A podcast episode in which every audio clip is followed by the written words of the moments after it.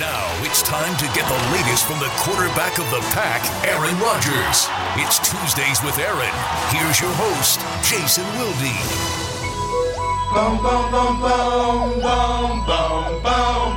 It is the Aaron Rodgers Show.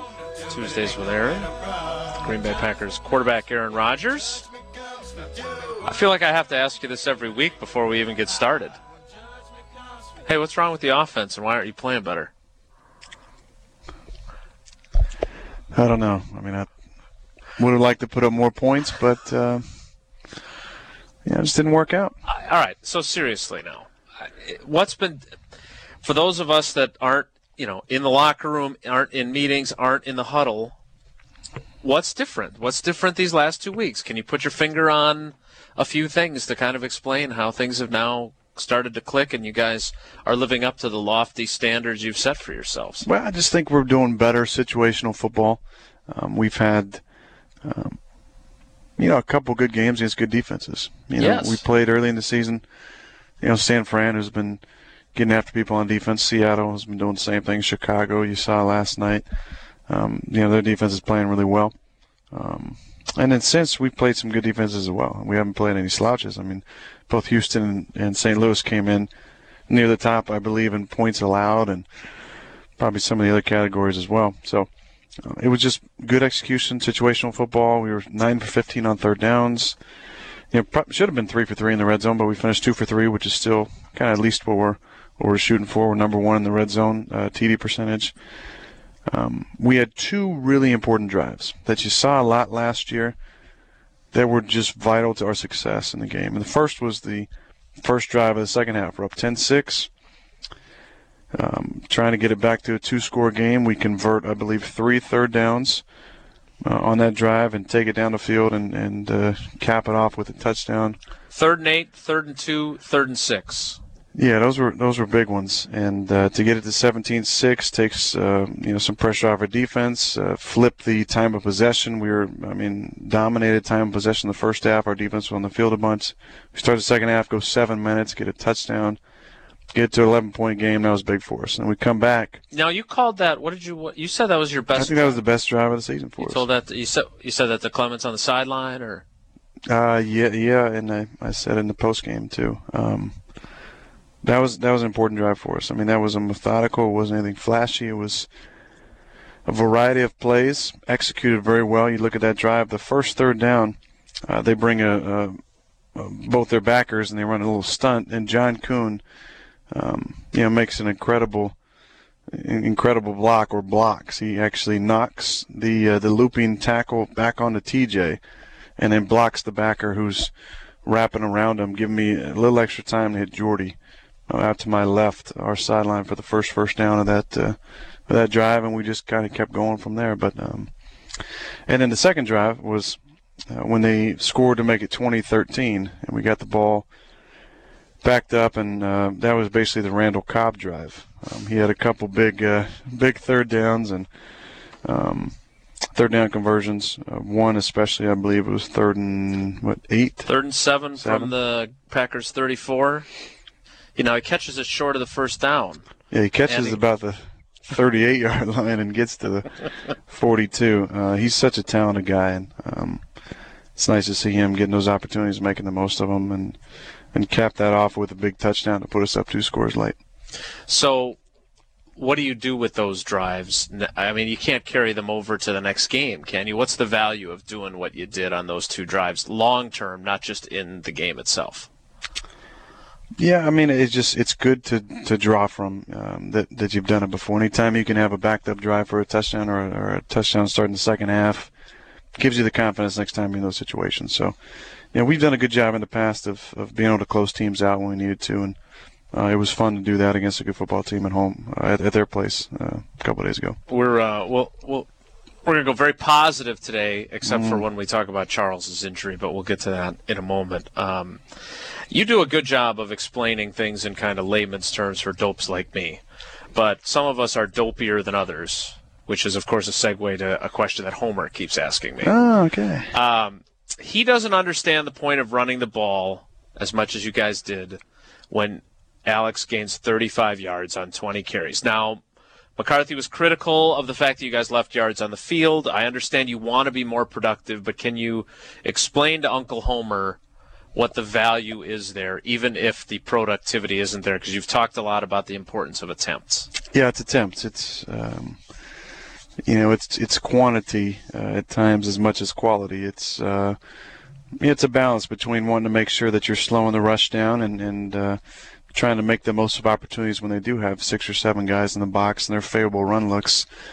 You know, whenever we play on the road, I think it's it's always important to make sure that uh, we just don't let those guys just rush up the field, and they're good enough. You know, a tick quicker than our line because it's a lot of silent count, and we can't just let them run up the field and, and get after us um, from the start like that because there can be some big momentum swings, as we saw in that first drive when I was sacked on second down and we had to punt deep in our zone and gave them a, you know, a shorter field. But uh, you know, it's just something we're going to have to stick with and be patient with. I think there was a couple good positive runs we had in the game and a couple chances to have some big time runs that just didn't get done.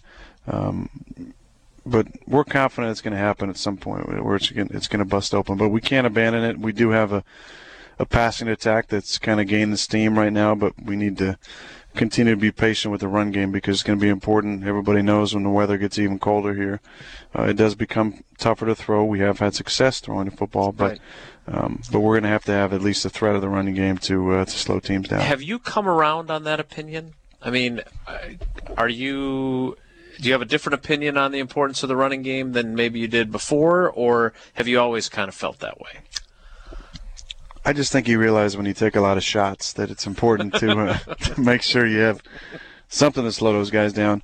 Um, so how does it slow them down? Because they have to think about, they have to respect the run, even if, if they're stopping. Yeah, if you just run up the field, especially if you're an end, if you just run up the field every single time, and the tackle can turn you, that's just opening up holes there um, that are that are bigger than if they're pressing into the tackle and kind of peeking in the backfield. And if we can get them to do more of the pressing and looking and peeking, it's going to slow down that rush and make it into transition rush, which I think we, we do a real good job of blocking up front. So, uh, and and also with that, there's no reason for a defense to uh, respect a run fake in the uh, in the red zone or anywhere if you're not uh, if you're not running the football effectively. We had a play called when I got sacked um, uh, in the red zone uh, where they end up calling a penalty on their defense, where I made a play fake and they all dropped back. I mean, there wasn't any type of respect for for that run. If we had run it, we probably would have had uh, a real positive gain there. But uh, you have to you have to be able to run it effectively for them to respect it, and we need to to stay with it and do a better job with it. I think you know to to really answer your question though. Um, it's really Homer's question. Yeah, thanks, Homer, Stephen. When when Cedric came to us, uh, he offered us something different than we'd seen here, probably in my time in Green Bay. So that that made me want to call more runs uh, and and give them more opportunities and give him more opportunities to get going. I think he's really spurned on Alex to get his game going. Um, so there's a lot of confidence that I have uh, in those guys and the line. The line needs those runs to uh, you know to help slow those guys Different down. Different how? What, I mean, what? Because obviously Ryan had productive seasons while you've been here. He had mm-hmm. back-to-back 1,200 yard seasons. Yeah, I think just a combination of vision, patience, and uh, and moves in the open field that we just hadn't had those three uh, at his level. Speaking of him, have you? Is he still around? A lot oh, yeah. of times when guys get hurt, they disappear. Not him. No, he's been around. His attitude is has been great. He's uh, I know he's helping those guys out in the meeting room and still sitting next to me in meetings and uh, excited about him getting closer to being healthy. I think he's he's definitely getting closer, and hopefully, uh, you know, so, by the end of the season, we can see him back. Yeah, you've got your whole. I mean, I'm definitely holding out eligible hope. to. Yeah, I'm uh, I'm holding out hope for sure. Okay. Um, the, the other thing that I thought was interesting, you said this in your post game interview on the field, and then you mentioned it again in your press conference. You, you were very effusive in your praise of Coach McCarthy. Did has something changed there in terms of the dynamic, or is he approaching anything differently? Or you talked about what a great he had a couple of great games that he's called here. Um, what's what's changed there, or have you guys just kind of gotten things going? You both have gotten things going as a play caller and as a player. I just think it's important to to continue to give credit where credit is due, and um, as a quarterback, sometimes you get. Uh, you know, a lot of blame on your shoulders and also a lot of the credit. Um, and I just like to deflect that to the areas that it that it it's deserved, and I think Mike deserves a lot of credit for the way he's kept us focused. You know, we were two and three, and there was, um, you know, probably those doubts in the back of your mind creeping up. Is this going to be a, a, disappointing season, or are we going to be able to get this thing turned around? We're playing an undefeated opponent. I think Mike did a real good job of keeping us focused that week and kind of getting us uh, in the right frame of mind, and he's kept that going. Uh, and he's done a good job of uh, of getting us in some really clean plays the last couple of weeks, which uh, is no surprise. I think you've seen the production go up, and because his plays that guys are real comfortable with, and, and we know the the the easy checks, and, and we know how to make those work. So that doubt did creep in a little bit. Not for me, but for for got for some guys, probably. I mean, There's a lot of young guys on the team. Okay, I'm just you know because you guys put up a good front, all of you, that you weren't bothered by it at all.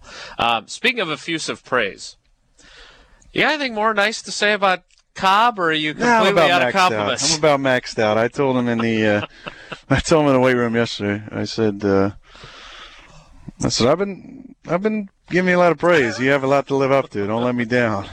And we had a good laugh there, but he's doing a pretty good job of living. Yeah, he's it. he's doing uh, he's doing real good. Um, just proud of him. You know, I think being in this business for eight years now, um, you pull for the you pull for the good guys, and you pull for the guys who do it the right way. And um, he's easy to root for because he really cares about it, and and I think he has a lot of leadership ability that uh, you're going to see come out in the next couple of years as he gets more confidence and in speaking up. Um, but I'm just really proud of him the way that he approaches his job, and. Uh, and the ability that he has uh, showing on the field. It's fun to give him opportunities because I think he's really earned it. Right now, you've got him going. You've certainly gotten Jordy going the last two weeks. James is delivering as he has pretty much all season. The one guy that hasn't had a lot of production, he's playing hurt, is Finley. Uh, what is, can you tell that he's playing hurt? And is there anything you can do as the quarterback to get him kind of going? Because I know that, you know, he's a very prideful guy, and I'm guessing two catches were not what he kind of had in mind again. Yeah, J Mike's a tough guy. I mean, he's playing through a significant injury, and he wants to be out there, and he cares about it a lot, and you got to appreciate that. Um, it, it's just it's going to be game to game, and the CI teams play us. It, you know, we're looking at the pictures on the sideline, and and their desire was to was to double the most inside guy. Um, you know, in, in those red zone areas where, where we've hit him over the years. And there were a number of plays where he's got two guys, one inside and one outside, lined up on him and just trying to take him away. Um, there was a sack early in the game. I was thinking about going to him. He was doubled, you know, by Laurinaitis inside, and and I think it was Quintin Mikell outside, and um, it just makes it uh, makes other guys have the one-on-one opportunities and got to make the most of them. And I think he understands that, um, you know, when he's when he's one-on-one, you know, that's usually where I'm going to look first. Um, but uh, because of the respect that people have for his talent, um, teams are paying a little more attention to him. I have to admit, I sometimes avoid asking you about him because sometimes he does say things that get a lot of headlines. Mm-hmm. Um, when he brings up the chemistry thing with you, how do you kind of take it? And, and do you guys feel like you have good chemistry? Do you have to talk to him about that kind of stuff, or? Yeah, I mean, I feel like that uh, I've got good chemistry with all my receivers. Um, you know, we, we spend a lot of time together talking in meetings. We watch film together after practice. And, uh, you know, I'm fortunate enough to be able to have the, the main voice in the room. And we have Jerry Fontenot's in there and Ben McAdoo and Tom and, and Mike. And those guys allow me to say the things that I need to say uh, to get my perspective in there on the routes that are in that week and how I want them run. And um, I think that's how you build that uh, that chemistry. You take the you, you take the notes when I'm talking. You you make sure you're on the same page. You ask the questions if there needs to be a follow up. And um, you know I think obviously the stats for him aren't exactly where he would, would want them to be, but um, you have to understand he's been playing playing with an injury and and a lot of times he's been the guy that teams are trying to take away. And there's value in that. There is. Um, you mentioned Jerry Fontenot. I spent some time talking to him. I was I was doing a story on your guy Krabby, and I wanted to ask him about Jermichael. I got to tell you, he really impresses me. Do you spend much time around him? I mean, he doesn't coach your position, but he's. I mean, he just has a presence about him. I don't know what his future holds in coaching, but have, have you gotten that vibe at all? Uh, Jerry Fontenot is head coach material. Really? I, believe that. I think I, I always enjoy uh, enjoy spending time with Jerry and, and talking to him, and um, you know, I get a chance to talk to him on Fridays sometimes as I'm as I'm putting together some stuff and and on the third floor for a few hours uh, with those guys.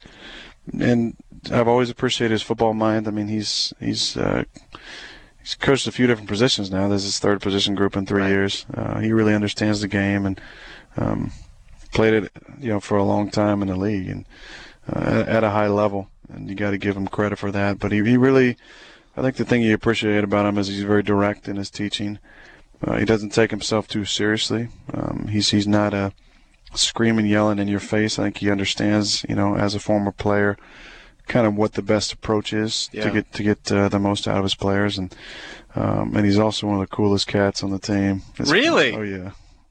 He's Mr. Smooth, man. He's Mr. Uh, two buttons down on the collared shirt and uh, semi-tight jeans. Uh, yeah, but uh, but I think that I think Jerry definitely has uh, his he's head coach material. Um, one other thing about the offense, then I, I do want to ask you about Charles before we get to halftime. Um, Greg might be back this week.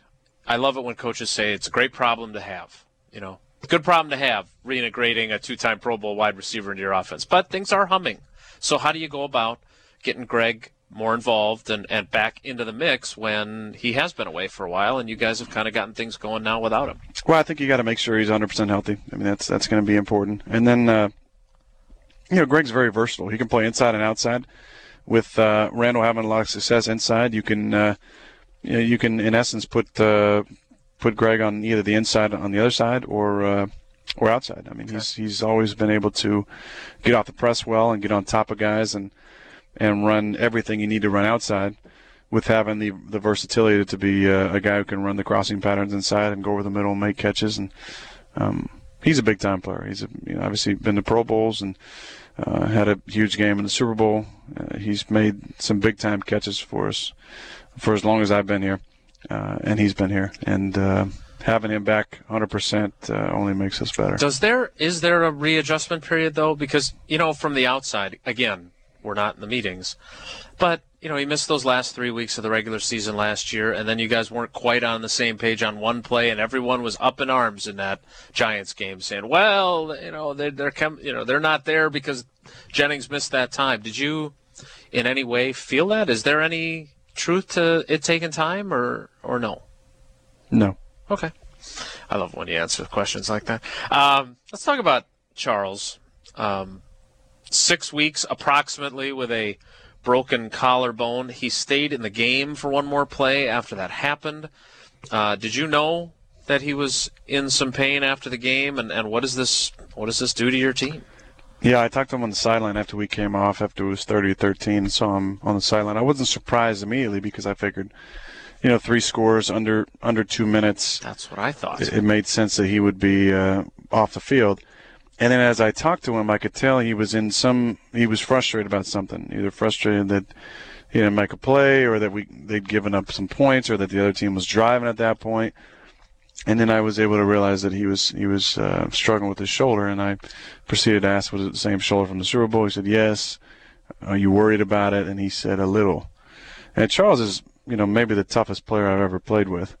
Um, and for him to say that he was worried about it, I knew it had to be significant. yeah. Uh, was just kind of hoping the best, hoping it wasn't, uh, you know, what they told us it was. Um, I would still bet on the uh, on the low end of the range. If you're saying four to eight weeks, I would bet closer to four um, with with Charles. But uh, you know, it's it's tough because him and I are obviously close, and, and I've always appreciated his support, his leadership, and um, and his friendship. Uh, not to mention the way he plays on the field. He's an Right. incredible player. But this gives uh, you know, this gives guys like uh, McMillian opportunities and MD Jennings and um, Casey Hayward to uh, and and and House as well to to get some playing time now, and, and the expectations are going to be high. How do you guys? Last thing before we get to our D list question and then halftime. How do you guys work the leadership thing? Like when I first started covering the team on defense, you know, Reggie White had kind of a segment of the locker room, and then Leroy had maybe the less Christian portion of the locker room. um, how do you and Charles work it? Because I know you guys communicate a lot, and you guys are very much the leaders of this team. And then, kind of a follow up to that, who steps up into the void for a little while here while he's out of the mix? It's it's been kind of he's got the defense and I got the offense for the most part. Um, you know, we've had some uh, some guys step up this year on offense and and been leaders. You know, I've I've been I've been impressed obviously with Stead when he came in and and uh, and his desire and, and comfort with being with being a leader. Um, I think TJ and Josh have both stepped up into that role and, and done a good job of uh, understanding that that their talent and ability and status uh, in years gives them a greater voice to be heard, and they've done a really good job of filling that void and and being leaders. Obviously, with Jeff and his experience, he's been great. On defense, uh, you know, we've got some guys who who can be really good leaders, who are going to get an opportunity to now. And uh, look at guys like Tramon, Morgan Burnett, um, AJ, Clay Matthews, um, Erik Walden, some of these guys who uh, are, are, more veteran players who've mm-hmm. been around for a while and helped us win a lot of games. Who uh, who either do uh, lead by example or or do a little bit through uh, through the vocal part and uh, and can give more. So hopefully they will. Our D-list question from our friend Drew Olson is one that I like. I don't know if you will. Um, but it's also something I've always wondered about because, oh, and it became even more so when Collinsworth and Al Michaels kept bringing it up during the Sunday night game the other night. He said, "Could you describe what those pre-game production meetings are with the network crews? What are they like? Uh, where and when do you have them? are they catered? And are they supposed to be?" more for background purposes because they did refer to it a lot and I always I always kind of thought it was to get information that you could use in the broadcast without actually saying, "Boy, Aaron Rodgers sure seemed mad in the production meeting." How does it work? Well, it's uh, when you're playing at home, it's usually on Friday after practice. When you play on the road, it's usually Saturday at the hotel mm-hmm. you're staying at, and uh, there's usually the obviously the uh, the people calling the game, and then the sideline reporter and then uh, some producers uh, potentially um, as well in uh, in those meetings. You know they vary depending on the on the network, and obviously with you know being on Fox most of the time, um, you see every just about every different crew. Um, there's the the top guys, the Aikmans and the, and the Joe Bucks, and there's the um, you know we've had Billick and Tom Brennaman um, a couple times, and um, every every group is is different. It's usually just for background purposes. Um, I do really enjoy. Uh, yeah, I, I, think Troy does an excellent job in those. Um, it shows how prepared he is because the type of questions that he asks, for the for the most part, he's the one asking questions uh, in those meetings uh, for for all the Fox people. Um, Chris Myers might get a question in, or Pam might get a question, but um, it's usually Troy, and I think he does an excellent job. The questions he asks, they're just very intelligent, well thought out questions.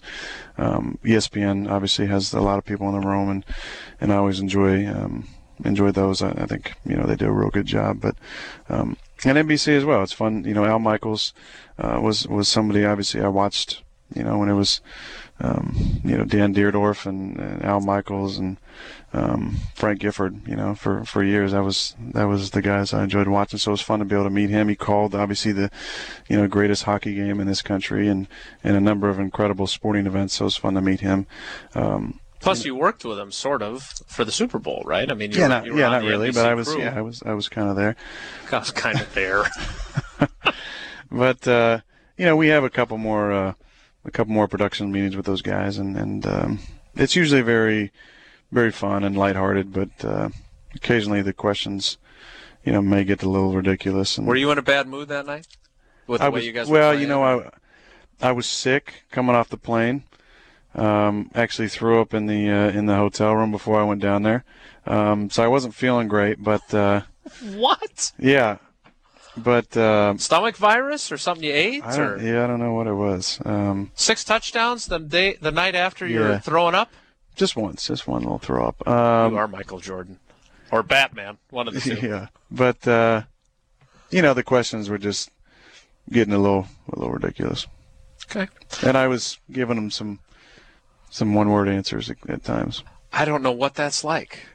I wanted to try and find a really negative play because that's what I do, and I I didn't really have one. So I guess an open-ended question to start: Was there a play that you would like to have back? from the game. Uh, yeah. Yeah, there was. Um, would you like to tell us which one it was? Third and a little over one, I would say. Threw it to James down the right sideline, just overthrew him a little bit. Threw it a little flat. Probably should have put a little more air on it, but uh, we had a, actually a run called, and they came out and it's uh, too many guys in the box. Kind of checked to a pass, um, kind of subtly, and had one-on-one coverage with uh, Jenkins on Jones, and JJ ran a good route. Got in and out of his break very quickly and uh, overshot him on that one. Disappointing. The, and actually, and then the other one to James as well. The last, the last offensive, uh, well, the second last offensive snap we had, where I threw it down the corner. He made a great catch, got one foot in. sick catch. Yeah, just uh, threw it too far, too far out of bounds. I mean, that was kind of like we say in practice sometimes. That was uh, Canada. We say like a Oh, I get it. Canadian football has a good. wider field, so it would have been a good throw in the Canadian Football League. That makes not, you Henry Burris. not good in the uh, in the NFL. Um, what about? I I was just wondering. Did you know that Dahl was holding Jordy, and is that why you ended up with the sack? That I mean, it didn't. The sack didn't count, but where you were trying, were you trying to go to Jordy in the end zone there, where you got sacked, and it ended up being wiped out by the penalty. You ended up scoring. I was after hoping. I, I was hoping that they were gonna they were gonna call that because I if you noticed I came up kind of grabbing my wrist as in holding it, loo- it looked like it was holding back there. Um, they did they kind of just a lot of times when you hold the ball for uh, a good amount of time and they're rushing three or four, uh, there the a lane opens up. Nothing really kind of opened up. Um, and as I look back to Jordy, I could feel like he was getting grabbed, uh, and uh, I was in the pocket, which was the question that they were asking. Um, you know, a lot of times when you roll outside the pocket, the defense has the ability to. Uh, our defense calls it plaster, where you just kind of, um, kind of chuck anybody who's in your zone. You can hit them because the quarterback's outside the pocket. Um, and in uh, in that case, I was actually in the pocket the whole time, so you're not allowed to, to do any of that stuff. So I think because I held it longer, they were kind of doing some of that, and thankfully we got the call. Did you run any option uh, in high school or at Butte or at Cal? Because I, I, my favorite play, which was not a touchdown, was when you were supposed to pitch it to Green. That was my best play of the game. Yeah, that was my favorite Probably play. my best play of the game. What? Uh, so what? You've talked a million times about all the different thoughts that go through your head in a millisecond. What's going through your head there? That's n- not that, not at all. Uh, and to answer your question, my first play of junior college, we're playing West Hills, which is a small, Big rival like Shasta? No, no, no, no. They're a JUCO out of Coalinga, California. Which, if you ever been to Coalinga, it's uh, one of the smellier places. It's kind of like uh, that place just a little south of here. Um, Kaukauna. Kaukauna that, that smells a little funky when you're driving through it. Uh, that's kind of Coalinga there. So my first play of my junior college career against West Hills, 2002, uh, we ran the option. I didn't pitch it and got two yards and got rocked, and that was kind of welcome to junior college for me. Uh, in at Cal. Uh, not much option. We ran like tray option, we call it. I actually scored against Virginia Tech in the Insight Bowl in 2003.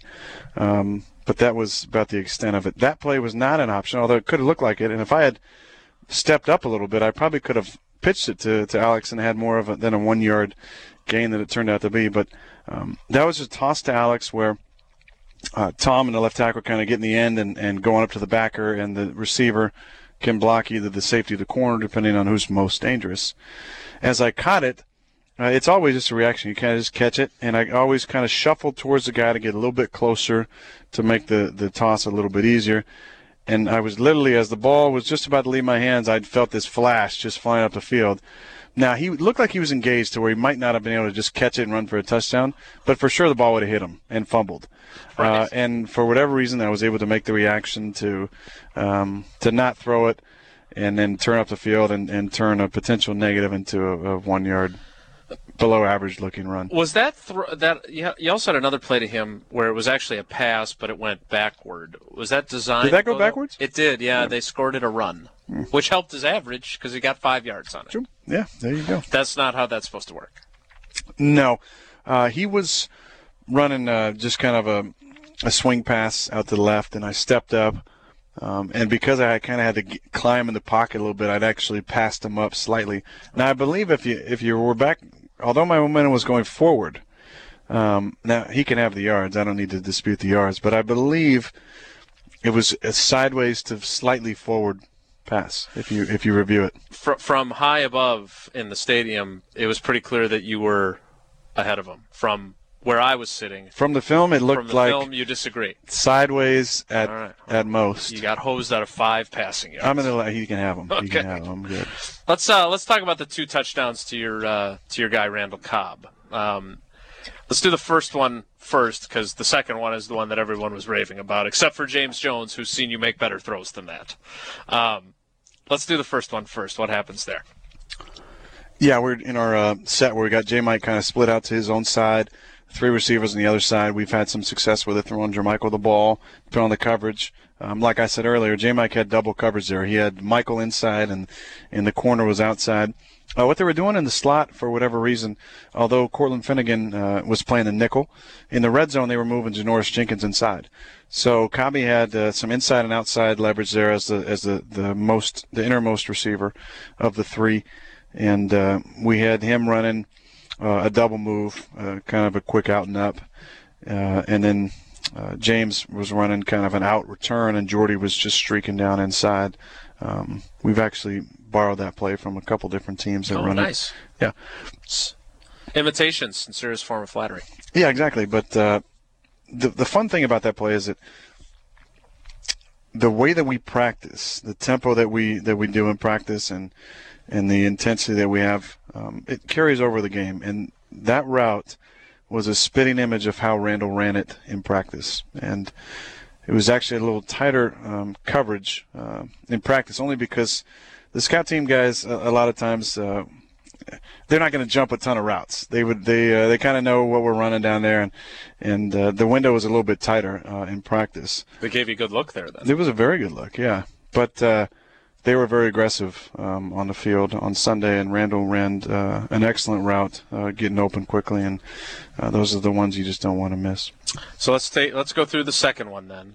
Before you explain what happened, where does that rank on the uh, in the pantheon of your throws in your career? Is it in the top ten? I think I, I threw James under the bus a little bit. I believe he was kidding, but he was also trying to illustrate a point that that's not something that surprises your receivers when you make a throw like that. Where does it rank?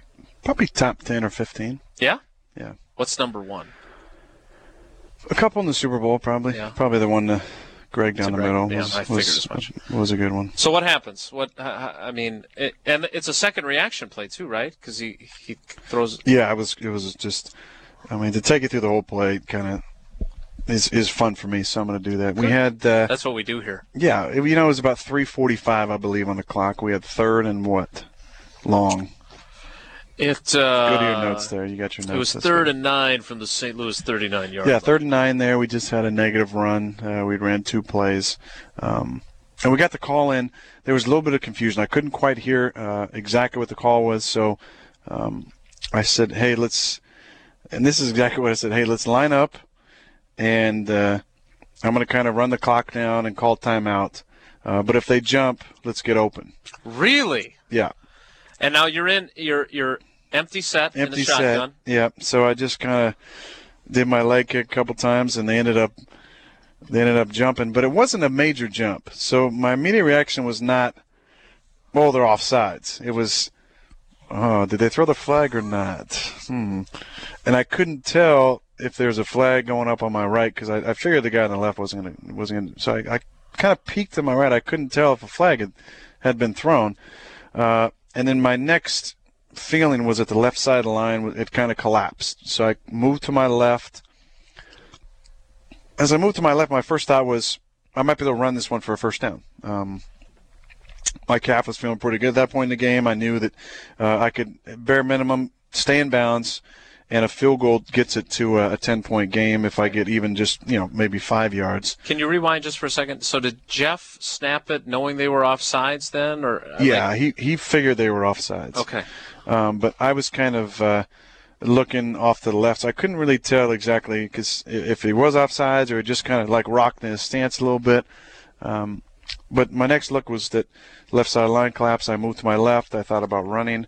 Uh, Randall put his hand up, and, and that's something that we've talked about in meetings before, where um, let me know kind of what you're thinking. If you're putting your hand up a certain way, I know you're going to continue on that path and not you know, kind of come back or swim them or try and get open. He went inside of them and then kind of came around them, put his hand up, um, and uh, actually double double clutched it because I, I, wasn't quite sure where the safety was at, um, but was able to put put the ball in a decent spot and he made a nice catch. What's it feel like when you make a throw like that? Feels pretty dang good. that was that was uh, the cool kids would have called it sick. Uh, let's look ahead to the Jaguars. Um, now, I heard you reference in the post game. You know, I usually don't go to your post game, but I showed up late, and I heard you say something that people were calling that game against the Rams a trap game. I'm no expert in trap games, but the Jaguars have had some tough times, and now they've lost Maurice Jones-Drew.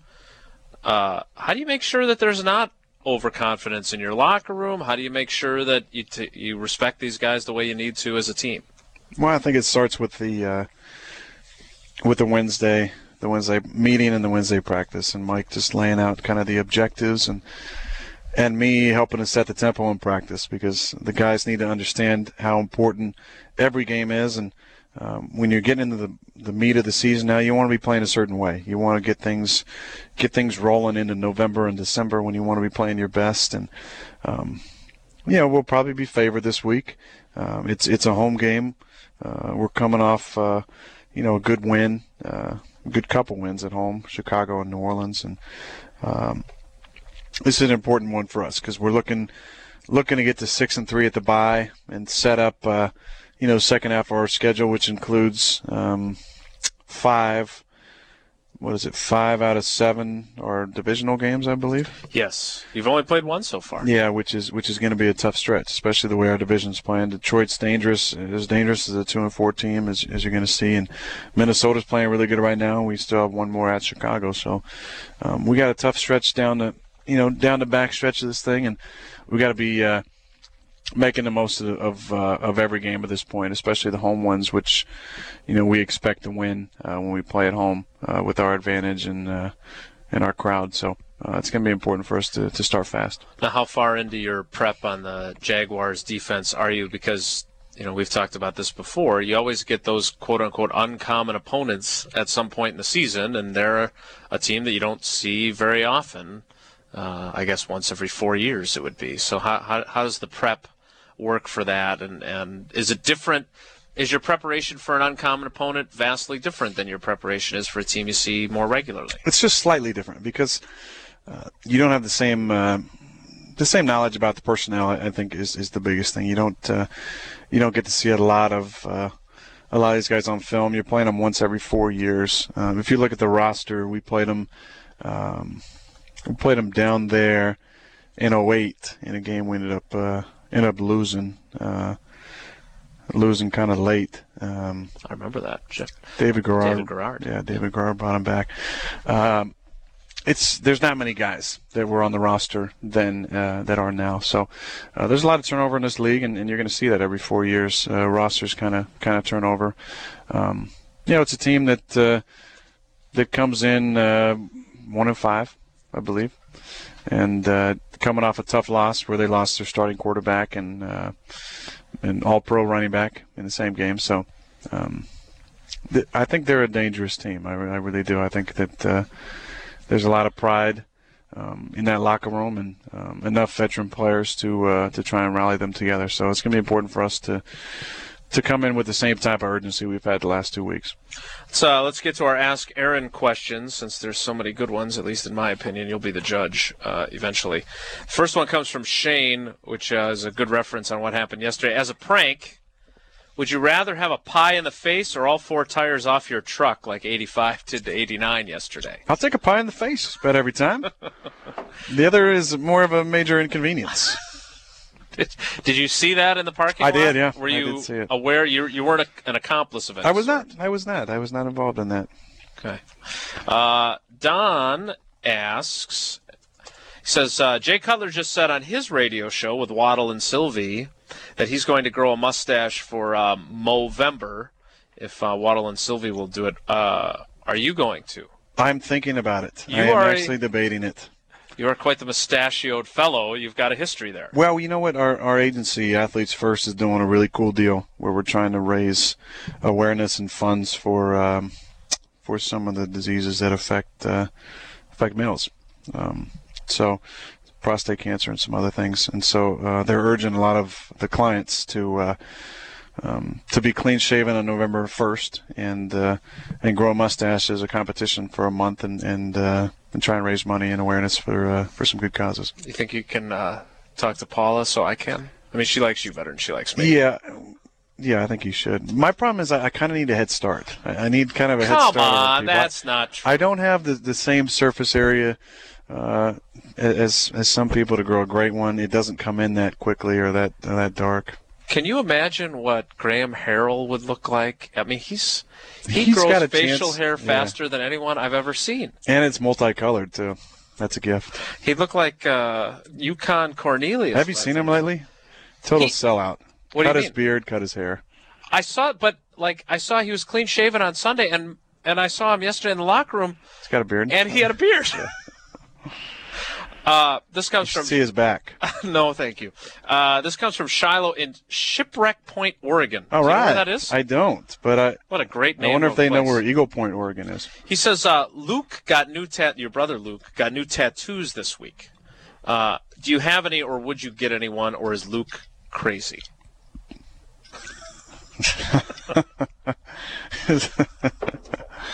Uh, no, I don't have any in in the. I don't have any tattoos. None, none on my mind. I'm thinking about getting, and uh, yes, he is crazy. Uh, Mark says, I've often wondered why some veteran quarterbacks, Brady, Sanchez, Roethlisberger, to name a few, still have the plays on their wristbands. Now, I have to admit, I haven't been looking closely. When you run no huddle, do you have one of those wristbands? No. No, I don't. Did you used to? In college, we did because we signaled everything. So we Okay. anything above seven signals um, for time purposes, we would call them card calls. So we'd card call, and we had a number system to. Tell And everybody had them then, right? No, just the quarterback. Okay. Yeah. There's been times I've seen some teams where everybody had them, right? Where they kind Probably, yeah, yeah. Okay. But you guys, when you go no huddle now, it's everyone's got to know what they're doing, and they got to know the calls you're making. There's no No comment. Okay, that, that's helpful. Uh, Misty wonders what was your major in college? Uh, what attracted you to that area of study, and how did your college education help develop your character and help you become who you are today? Ah, this will be a great story like this here. is- I'm just going to parlay this into a, just a super story I've been waiting to tell for years. Really? Yeah, yeah. Well, good so job, settle in for the next 90 seconds here. I uh, went to junior college for two semesters, and I transferred to Cal and wanted to do uh, um, communications major because I, I thought if I wasn't able to play football professionally, I'd like to do broadcasting. Um, when I got to Cal, the communications, uh, the mass comm major was more of, of a analysis in the media and uh, uh, how how it how it worked more than uh, you know how to kind of get your foot in the door to do broadcasting that kind of thing. So it was more of a That doesn't sound very interesting. no, yeah. So I switched majors to an American Studies major, which was uh, it's it's kind of a, a major where you can pick pick classes that fall into a certain emphasis. So I like to say history because it was more of a you know the classes were that I took were all about uh, history of cultures, American history, uh, world history, Civil War history, stuff that I love to study. But um, it brings in my story, uh, which may be longer than 90 seconds, but I'm gonna give you the short version. So I'm in this food class, food appreciation class, and there's about 10 football players in the class uh, of uh, 200. Two teachers teaching it, and and uh, At the same time? yeah, there was they kind of alternated. Um, anyway, there were breakout classes as well that, that of about 30 that you were in um, that uh, where you went over your papers and got your homework assignments and stuff. Well, um, long story short, we wrote this paper um, for whatever reason. They didn't like the way that we cited stuff, and everybody in my breakout class um, got an F on the paper. Um, so we all got to rewrite it, or so I thought. But uh, when I went to rewrite it and turn it back in, uh, I still had an F.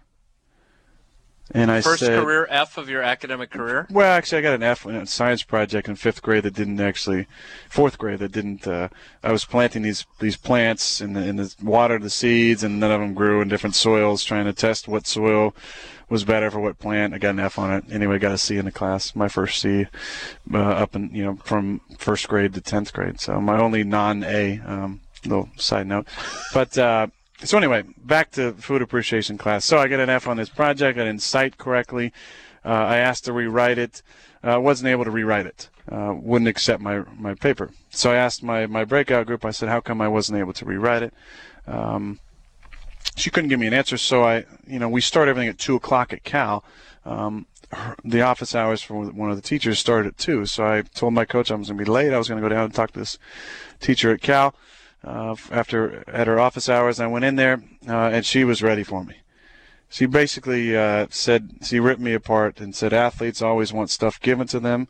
Um, that uh, that I wasn't going to be able to get my paper. Re- I wasn't going to be able to rewrite my paper. Oh uh, and on and on and on. This uh, this tirade that she went on about athletes and entitlement and whatnot. She basically picked on the wrong person in the class because I was probably the best student out of the 11 football players in there. I was a second team all ac- academic at Cal, if you do your research there.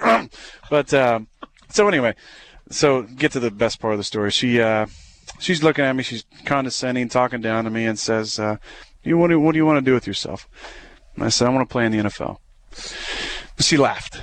She laughed at me. It wasn't a. It wasn't like a uh, you know, just a funny laugh. It was a condescending laugh, and uh, said, "You'll never make it. You'll get hurt.